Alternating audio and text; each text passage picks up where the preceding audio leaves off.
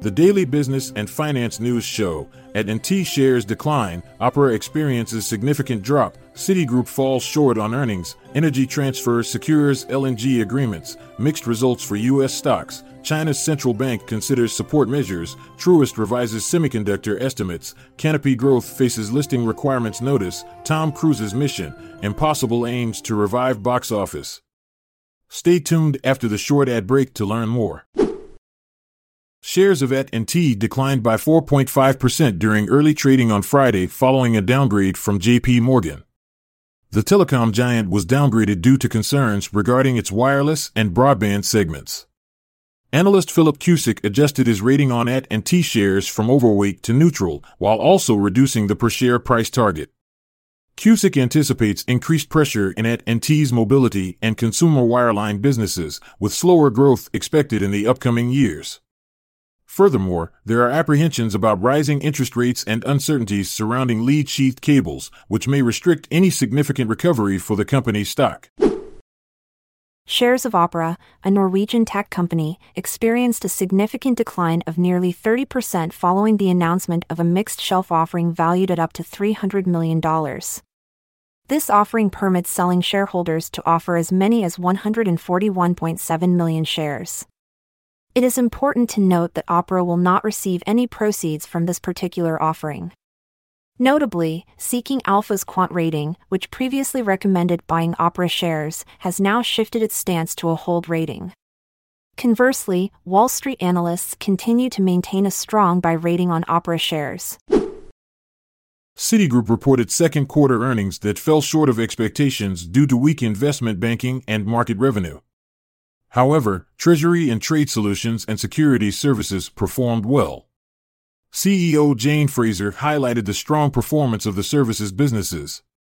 The decline in market revenues was attributed to clients staying on the sidelines amid U.S. debt limit concerns. Investment banking also disappointed, with no rebound seen yet. In terms of numbers, Q2 adjusted EPS was $1.37, missing estimates, while revenue stood at $19.4 billion, matching consensus but lower than previous quarters. Despite these challenges, Citigroup stock rose 1.5% in pre market trading on Friday. Energy Transfer has recently secured three long term agreements for the sale of liquefied natural gas from its Lake Charles LNG export project in Louisiana. These agreements, totaling 3.6 million metric tons per year, involve customers located in Asia and the United States.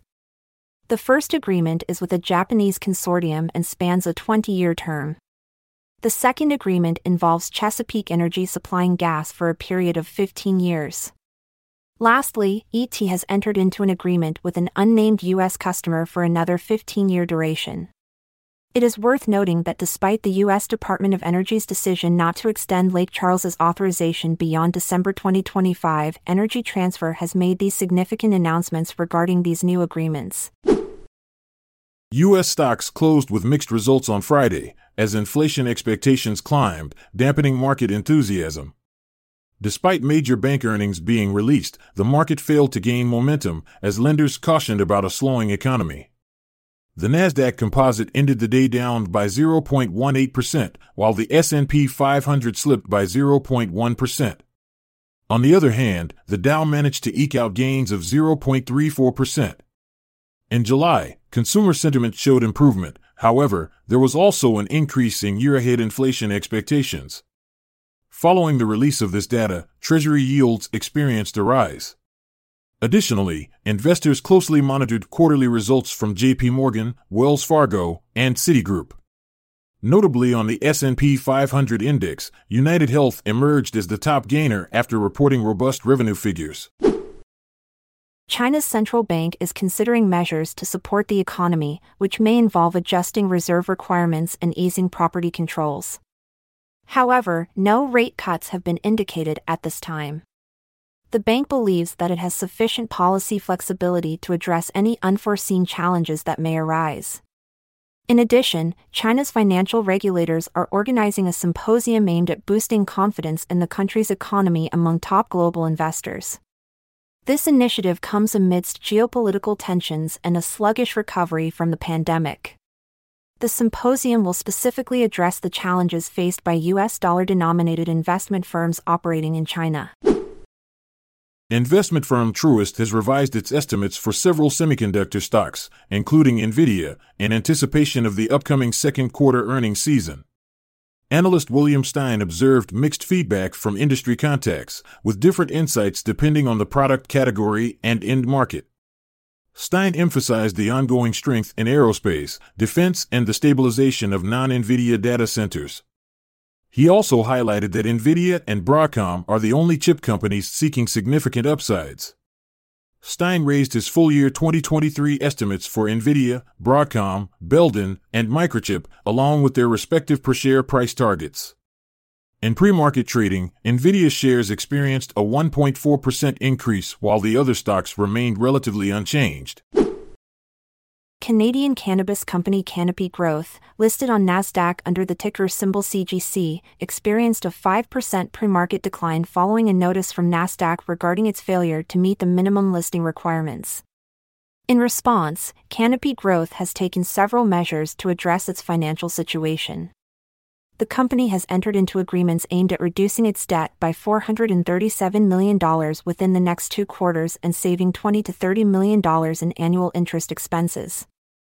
To fulfill these obligations, Canopy Growth will make a cash payment of $101 million, issue 90.4 million common shares, and convert $40.4 million of debentures into common shares. Furthermore, they have made amendments to their term loan credit agreement resulting in a reduction of principal indebtedness by $100 million. This reduction is contingent upon a cash payment of $93 million and fulfillment of other specified conditions. These actions demonstrate Canopy Growth's commitment to improving its financial position and meeting its obligations in order to strengthen its overall business operations. The Hollywood film industry is currently experiencing its first double acting, writing strike in 63 years.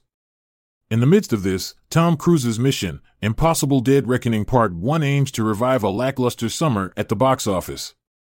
Projections suggest that the film will earn a minimum of $90 million over its five day opening weekend, making it not only the strongest debut in Cruise's franchise, but also the most successful summer opening since Spider Man Across the Spider Verse. In comparison, recent releases like Indiana Jones and The Flash have fallen short. With Cruise leading the way, Mission Impossible Dead Reckoning Part 1 has a significant advantage over upcoming films Oppenheimer and Barbie.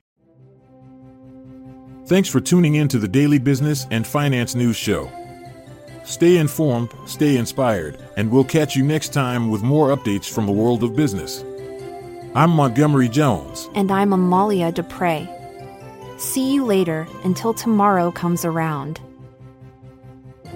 This episode is produced by Klassic Studios. Content is sourced from the Seeking Alpha website. See the show notes page for links. Check out our other podcasts in our network at klassicstudios.com.